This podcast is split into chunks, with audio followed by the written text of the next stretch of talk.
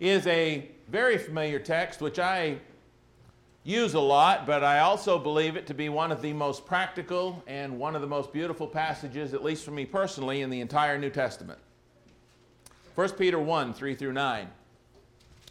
But then, after that passage, in verses 10, 10 through 12, there is a far less often utilized passage that continues with some of the most powerful, beautiful, encouraging truths about our salvation that it's a shame that we so often miss it or, or stop there in verse 9. And, and so I thought tonight, in keeping with our theme of, of newness, it being the beginning of the year and all, I want for us to explore this passage a little bit further. And I want to begin with a more familiar portion of the passage, the one that had ought to inspire us, the one that had ought to encourage us and, and fill us with joy every time we read it. And that is the one, again, that I, I go to quite often, both personally and from the pulpit. And that is in 1 Peter 1 and verse 3. And it begins with these words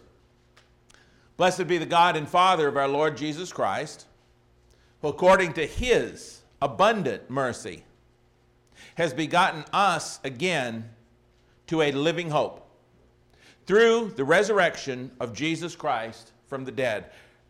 Just the power and the beauty and the encouragement in that one verse. But we move on to an inheritance incorruptible and undefiled that does not fade away, reserved in heaven for you, who are kept by the power of God through faith for salvation ready to be revealed in the last time. There are so many sermons that could be preached about what we have waiting for us, reserved for us in heaven. It doesn't fade away, it doesn't grow old, but, but we move on. And in verse 6, it says, In this, that is what we have waiting, you greatly rejoice, though now for a while, if need be. You've been grieved by various trials, that the genuineness of your faith, being much more precious than gold that perishes, though it is tested by fire, may be found to praise, honor, and glory the revelation of Jesus Christ, even though you have all these wonderful things waiting. On this earth, you're going to go through some fiery trials to purify your faith. But as I as I read that and as I look at that typically, I think, well, you know, that makes sense that our faith has to be purified in order to be in that wonderful place he's just described. God continues to work with us to hone us for heaven, as it were.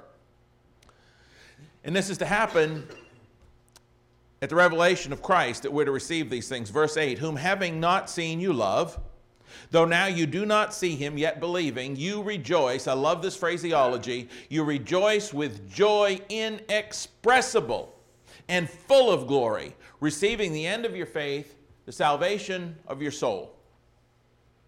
We have so much waiting for us in heaven. Yeah, down here we got to go through some stuff. Yep. But even going through that stuff, we can be filled with an inexpressible, an incalculable joy, even going through that stuff, because of the salvation that we have in Christ. And, and that's, that's the message, and that carries us through. And I often stop there, but, but tonight I want to go on and, and look at the rest of this because there's something beautiful here. There's something about newness here that I want for us to see. Verse 10 of this salvation, that is the salvation he's just talked about that gives us inexpressible joy even in the midst of our trials. Of this salvation that you and I have, verse 10, the prophets have inquired and searched carefully, who prophesied of the grace that would come to you, searching what or what manner of time the Spirit of Christ who was in them was indicating when he testified beforehand the sufferings of Christ and the glories that would follow. I know this is hard, but I want you to stop for a moment and try to think about, forget about for just a moment as best you can, the whole story of Jesus. The, what you have in Christ from it. Stop and try to put yourself back in a time before the cross. At least, at least as much as you can. And I want you to see what he says here about this salvation. He said, There were prophets, and they were giving clues as, as to what was going to happen. And, and it was so incredible to them, so much of this stuff, that they searched very carefully as God let them prophesy of this grace that would come to you. That they, they, they tried to figure out, they tried to understand when all these incredible, new, awesome, and wonderful things would happen that we kind of take for granted because we already have them looking back at the cross. Can you imagine for a moment the prophets Isaiah, Jeremiah, Ezekiel, or Daniel being given these most stunning, incredible, almost unbelievable divine revelations of, of things that were going to happen, wonderful new things that were going to happen that God was going to bring about. And they were so stunning to them, so incredible to them that they, they, they just they dug and they studied and they searched and they tried to find man this is so incredible it's so awesome that's that's what it says they did they tried to figure out when these things would happen and, and what they would be. Can you imagine the prophets trying to ascertain by any and all means possible? Probably even spending long hours in prayer, begging God, when is this going to happen? What is this? What, what, what, what does all this encompass? And they were just enthralled by it, trying to figure out all of these wonderful things regarding his eternal salvation that so many of us today, so many people today simply ignore or reject or truly do take for granted. That's, that's verses 10 and 11. And, and, remember, these men saw some incredible things. Think of the life of Ezekiel, and I, am not going to go over all of them. Think of the life of Daniel. Think of the lion's den. Think of the, the, the fiery furnace with his three friends. Think of all the things that they saw. I mean, they saw miraculous things at the hand of God. And yet, verses 10 and 11 tell us that many of the prophets, they just they, kept inquiring because this was so special this was so incredible what god was going to do as they gave away these bits and pieces of this clues of this, this mystery as paul would call it later they were so amazed at the things which god's grace and sufferings and the glories of follow that to follow were going to encompass. They couldn't help but be enthralled and, and ask God, when is all this going to happen? And, and God answered their prayers, verse 12. To them, it was revealed that not to themselves, but to us, they were ministering the things which now have been reported to you through those who have preached the gospel to you by the Holy Spirit sent from heaven. Things which angels desire to look into.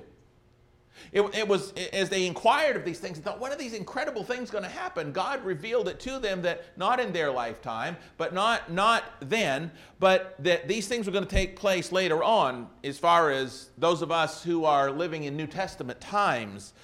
And it's interesting here that these things were so incredible, so powerful, so amazing regarding salvation that these are things which angels desired to look into. Angels wanted to know.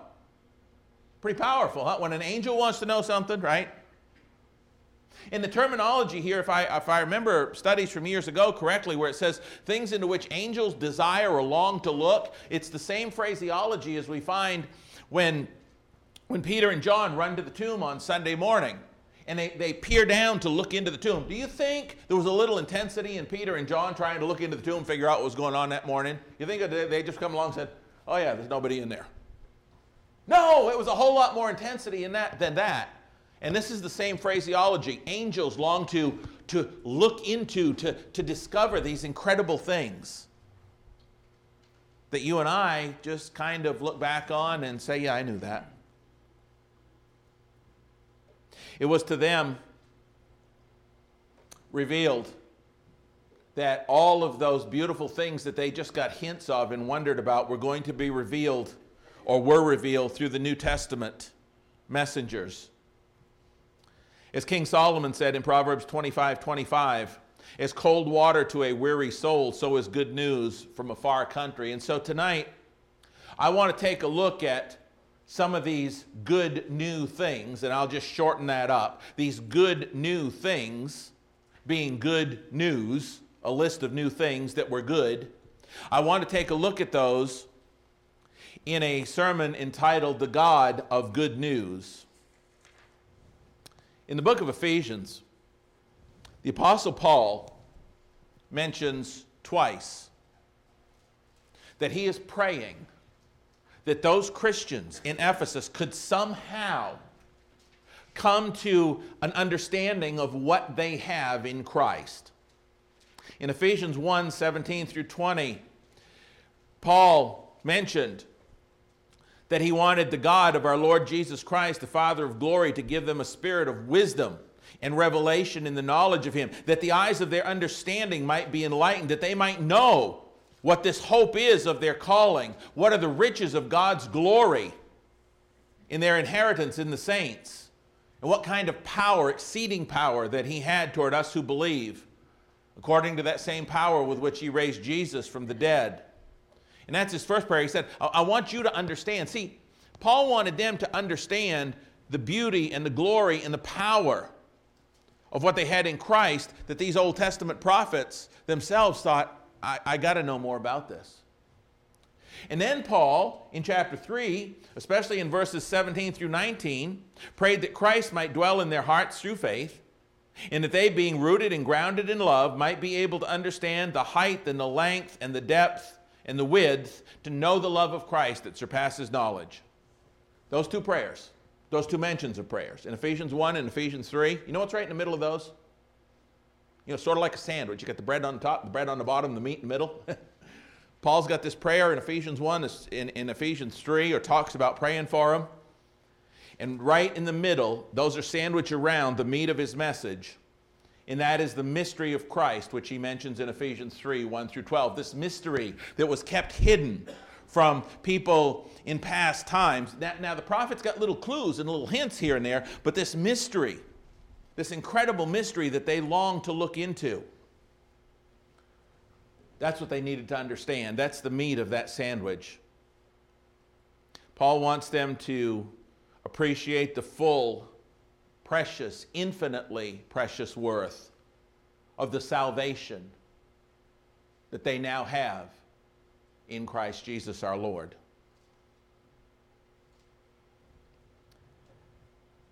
This message Peter also explained, wasn't made known fully to them, but they got hints.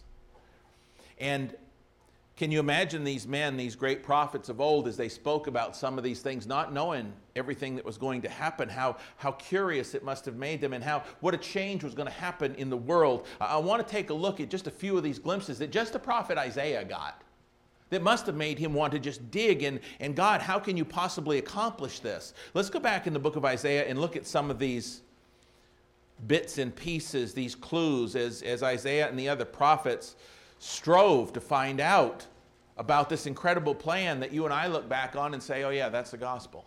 So much more. In Isaiah chapter 2, we'll begin there. Verses 2 and 3, God said, This is something new that I'm going to do.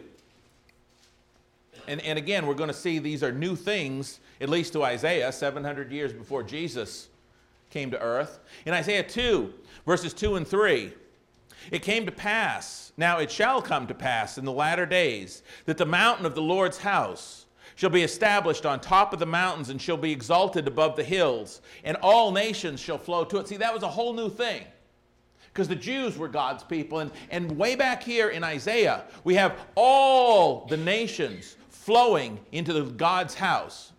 Many people, verse 3, shall come and say, Come and let us go up to the mountain of the Lord, to the house of the God of Jacob. He will teach us his ways, and we shall walk in his paths. For out of Zion shall go forth the law and the word of the Lord from Jerusalem. Now we know today that the Lord's house that was going to be established there, verse 2, we know that that is the house of God, which is the church of the living God, the pillar and support of the truth. We're told that in 1 Timothy 3 and verse 15. We know that the New Testament house of the Lord is made up of people of all nations as the gospel went throughout the whole world. And so that's what he's talking about. And we know that, but, but Isaiah didn't know all of it. And another thing we see here is that God's word would go forth out of Jerusalem, which we know from the book of Acts, chapter 8, verses 1 through 4, that the disciples were, were scattered from Jerusalem and they went everywhere preaching the word. Many clues, and we don't have time to read them all. But in Isaiah, just make you a quick list. I'm not even going to turn to these, but in Isaiah 7 in verse 14, it tells of how the Messiah would be born of a virgin. And if we didn't know the story of Mary and we weren't living on this side of the cross, we think, well, how could that possibly be? That, that, that is just incredible. We would read in Isaiah 9 in verse 6 how the government would be on the Messiah's shoulders. That is, of course, the spiritual government of his spiritual house. In Isaiah 11 and verse 2, it would talk about how the Spirit of the Lord would be upon him. And then this one must have really gotten Isaiah. Isaiah 25, verses 6 through 9, tell how death shall be swallowed up in victory. Listen, prior to Christ and the cross, that must have been the most unbelievable concept. The most, the most inconceivable. How can, how can death be totally done away with? That which has kept man locked down since, since the first man. How can death be swallowed up in victory? No wonder the prophets wanted to know more. If we were to go on and read Isaiah 53, that great prophetic passage from the book of Isaiah, we would see that the Messiah would be despised and rejected. And we say, how can that be? One who comes to do all that, that he's going to do. When, when God sends this Messiah, when God sends the Savior, when God's, how is it possible? And yet, again in Isaiah 53, we see he would be despised and rejected. We see that he would be pierced through for our transgressions, wounded for our iniquities, all of that in order to pay for and forgive our sins. Isn't God incredible?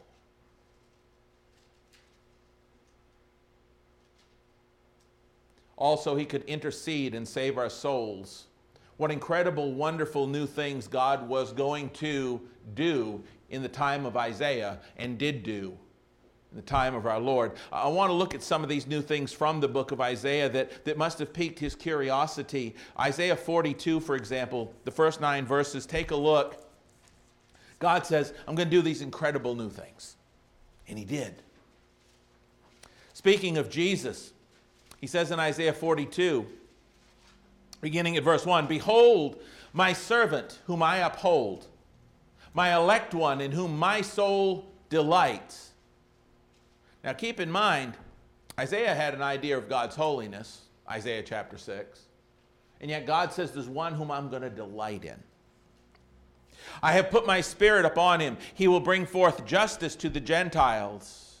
He will not cry out nor raise his voice nor cause his voice to be heard in the street. A bruised reed he will not break, a smoldering flax he will not quench. He will bring forth justice for truth. He will not fail nor be discouraged till he has established justice in the earth, and the coastlands shall wait for his law. This one that was coming would not fail. He would not be discouraged. And, and certainly some of the Old Testament prophets were discouraged.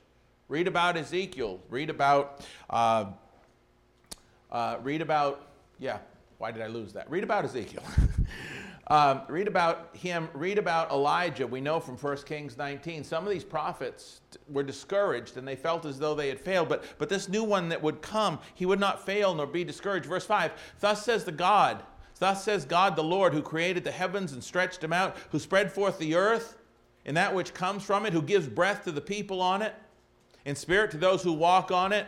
I, the Lord, have called you in righteousness and will hold your hand. I will keep you and give you as a covenant to the people, as a light to the Gentiles, to open blind eyes, to bring out prisoners from the prison those who sit in darkness from the prison house. I am the Lord, that is my name, and my glory I will not give to another, nor my praise to carved images. Behold, the former things have come to pass, and new things I declare. Before they spring forth, I tell you of them. Isn't that beautiful? The Lord God, verse 5, who created heaven, and Isaiah gives this, this, this incredible picture of the power of this God. This God would send forth one, verses 6 and 7 and 8 who would, who would do incredible things, open blind eyes, and, and free the prisoners, we who were imprisoned to the power of sin and death. This God would, would anoint him. This God would be with him. And all of these things would happen. These would be new things, verse 9. And God was telling them before they came to pass what an incredible thing God was going to do. No wonder Isaiah and the prophets longed to look into these things along with the angels. Look with me in Isaiah 43. Look at verse 16. 43 16. Thus says the Lord. And again, it just shows you the power of God. Thus says the Lord, Isaiah 43 16. who makes a way in the sea and a path through the mighty waters, who brings forth the chariot and horse, the army and the power. They shall lie down together and shall not rise. They are extinguished. They are quenched like a wick. Do not remember the former things, nor consider the things of old. Behold, I will do a new thing. And I want you to think about the contrast here. Was it pretty incredible when Moses went through the Red Sea? Pretty incredible, wasn't it? Powerful. And all of, all of Pharaoh's armies were drowned in the depths of the sea. That was, but you know what the point of this passage is? Hey, yeah, that was something, but forget about that. Verse 18, forget about that. Don't, don't I'm going to do something even more powerful. If I can paraphrase, behold, I will do a new thing. Don't worry about that anymore. This is going to pay, make that pale by comparison. It shall spring forth. Shall you not know it? I will make a road in the wilderness and rivers in the desert. And the beasts of the field will honor me, the jackals and the ostriches, because I give waters in the wilderness and rivers in the desert to give drink to my people, my chosen. This people I have formed for myself, that they shall declare my praise. This is a prophetic promise given through Isaiah that God would provide for his people. Did not Jesus say that he had the living water? That he was the living bread, that this would be provided. It's talking about a spiritual prophecy. It's talking about how, how God will take care of his people whom he has formed for himself, that we might declare his praise. Peter says that that is the reason we were called out of darkness and into his marvelous light, that we might declare the praises of him who did that. And as Isaiah is led by the Holy Spirit talk of these new and incredible things that make some of those other things, God says, forget about them. Check this out. And he gave Isaiah so much more. Look with me in Isaiah 62. And again, I don't have time to go through them all, but no wonder Isaiah was curious because nothing like this had ever happened before. In Isaiah 62, there's so much newness that God's going to do. Isaiah 62, 1 and 2. He says, For Zion's sake I will not hold my peace, and for Jerusalem's sake I will not rest, until her righteousness goes forth as brightness, and her salvation as a lamp that burns. The Gentiles shall see your righteousness, and all the kings your glory. You shall be called by a new name, which the mouth of the Lord will name.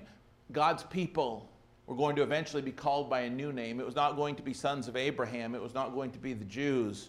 And we know from Acts 11 26 and other New Testament passages that they were called Christians. You know what Christian means? The Hebrew suffix that IAN represents means belonging to. If you are a Christian, it means you belong to Christ. That was a whole new name. Verse 3 Those who are called by that new name, God says, You shall also be a crown of glory in the hand of the Lord and a royal diadem in the hand of your God. Think about that. These people who would be called by this new name were going to be like a diadem, like a crown in God's hand.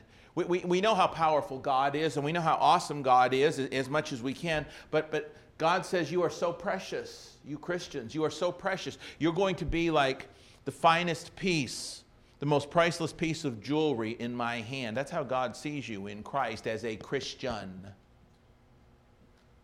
Must have blown Isaiah's mind. Right? We, we read on in, in chapter 65 of Isaiah, and we, we read about all this newness and these new things that God's going to do and that He did do. Much of in Christ. In Isaiah 65, we begin at verse 13. Look what it says. Therefore, thus says the Lord God Behold, my servants shall eat, but you shall be hungry. My servants will drink but you will be thirsty. And again, he's talking to others up above here about those who are not following him. He says, Behold, my servants shall rejoice, but you shall be ashamed. Behold, my servants shall sing for joy of heart, but you shall cry in sorrow of heart and wail for grief of spirit. You shall leave your name as a curse to my chosen, for the Lord God will slay you and call his servants by another name. Again, as Christians, God's New Testament people, he would go on later here, or let's just read down through verse 16. So that he who blesses himself in the earth will bless himself in the God of truth. He who swears in the earth will swear by the God of truth, because the former troubles are forgotten. he goes on to say, Behold, I create new heavens and a new earth. Uh, there's going to be this new heavens and this new earth, Isaiah. The former shall not be remembered or come to mind. But be glad and rejoice forever in what I create. For behold, I create Jerusalem as a rejoicing, and her people a joy. I will rejoice in Jerusalem and joy in my people. Now we know that we are the spiritual Jerusalem, spiritual Israel. We understand that. We understand what he's talking about because we know the new covenant. Do you wonder as we read through some of these why Isaiah was maybe had his curiosity piqued?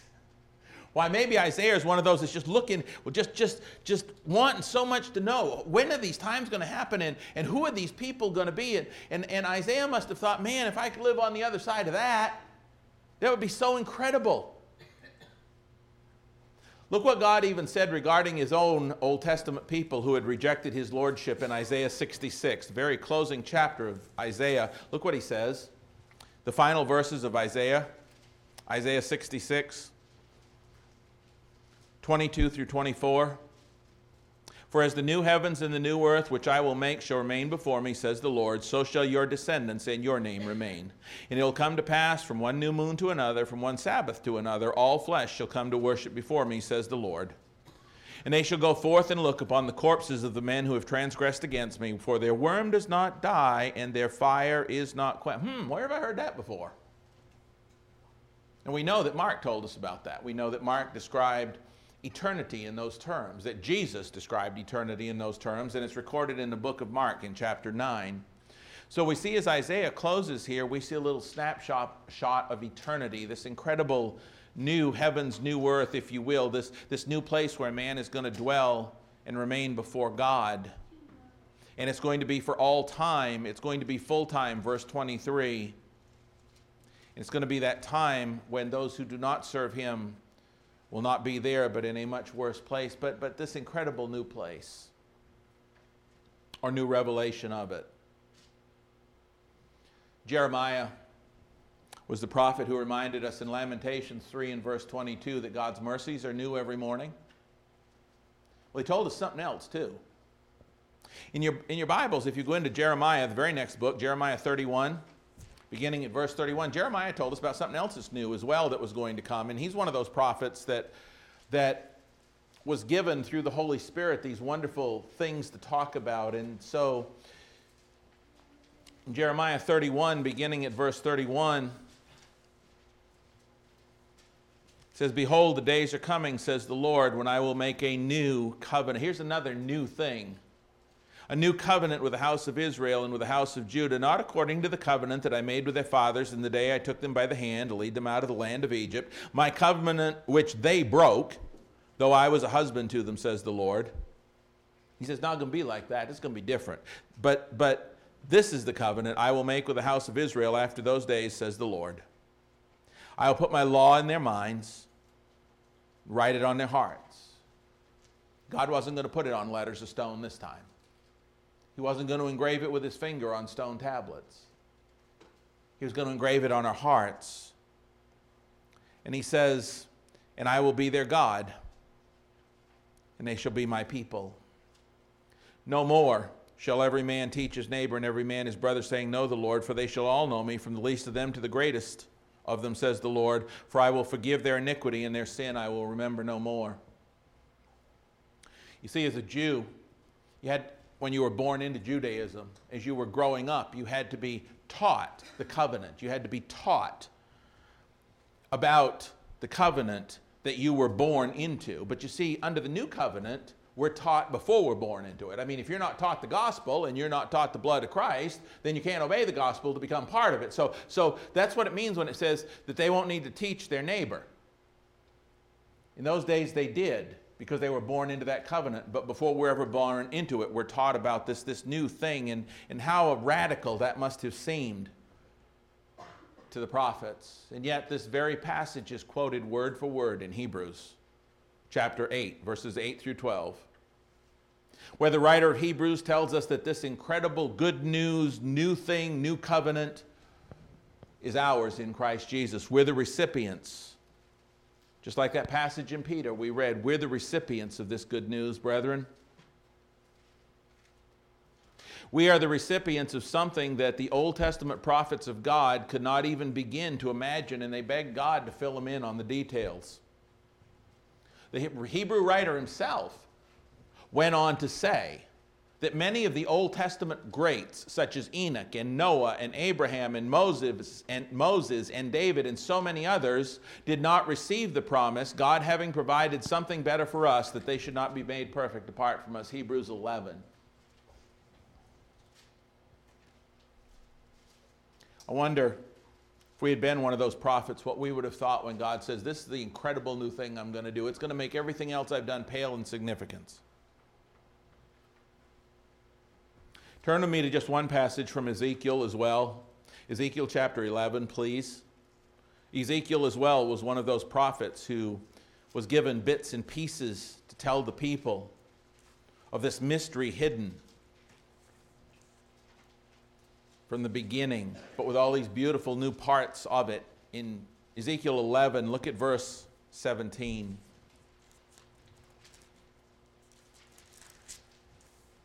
Starting in verse 17. Therefore, say, Thus says the Lord God, I will gather you from the peoples, assemble you from the countries where you have been scattered, and I'll give you the land of Israel. They will go there, and they will take away all its detestable things and all its abominations.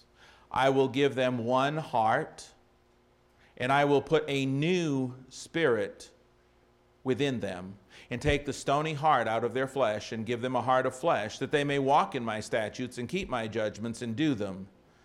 And they shall be my God, and I will be their people. The story of the cross and what Jesus did for us should break our hearts. It should break our hearts that it took that to save us. And yet it should cause our hearts to rejoice because God was willing to do it. And, and, and that's what it's talking about here. There's a new spirit, there's a new, there's a new understanding, there's a new incentive, there's a new power that God is going to give these people that we would walk. Listen, we don't keep the list, as it were, like they did in the Old Testament because they've got this list and it's just a checklist of do's. Listen, we obey God because of what God's done for us in Christ. Is that right? Because of gratitude, because we love God, because He first loved us. That's why we. That's why we do what we do for God. It's not like, oh, I'm afraid I got to do this. I got to go to church. I got to do this. I got to do this. I, well, it says I got to, so I got. If we're doing it that way, we might as well not bother. But it's the love of God that compels us and constrains us. Those angels, long to look into these things, God gave them the job, if you'll recall in Luke chapter 2, verses 8 through 11, of announcing that night this wonderful news that this great new thing that this child was born. Behold, I bring you glad tidings of a great joy, or, or good news of a great joy. For unto you this day is born in the city of David a Savior. 33 years later, during his last night on earth, knowing that he would not live to see another night before he was crucified, that same Savior that those angels announced this great good news, great joy thing in Luke 1, that same Savior gave us also something awesome and incredible and powerful and new to celebrate in Matthew chapter 26. And we focused on this last Sunday morning, but you can never focus too much on the cross and the new covenant and the blood of that covenant. Jesus in Matthew chapter 26 tells us of this, this new thing. In Matthew 26, beginning at verse 28, he says, or we'll start in 27. Matthew 26, 27. He took the cup, gave thanks, and gave it to them, saying, Drink from it, all of you, for this is my blood of the new covenant, which is shed for many for the remission of sins. Because Jesus was willing to do that, he is the mediator of a new covenant. Hebrews 9 15. So that he could forgive the transgressions under the first covenant, so that those who are called can receive the promise of the eternal inheritance. Hebrews 9 and verse 15. What incredible things we've been given by God. Things that people that lived prior to the cross, prophets who saw so many awesome, incredible things, longed like angels. They, they inquired, they searched, they studied to try to figure out when all of these incredible things were going to happen. And yet, sometimes because we can look back at them instead of forward towards them, maybe they lose a little bit of their luster or we take them a little for granted, but brethren, we shouldn't.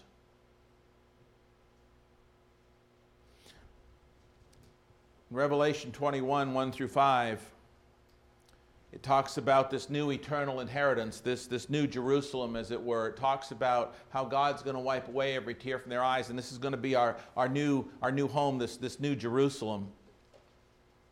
It's a place where all things are made new.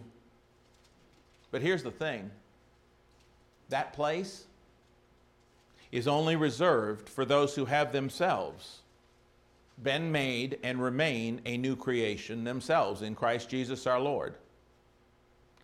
It's a place that's only there for those who have put on the new man who is created in knowledge according to the image of him who created him, Colossians 3:10.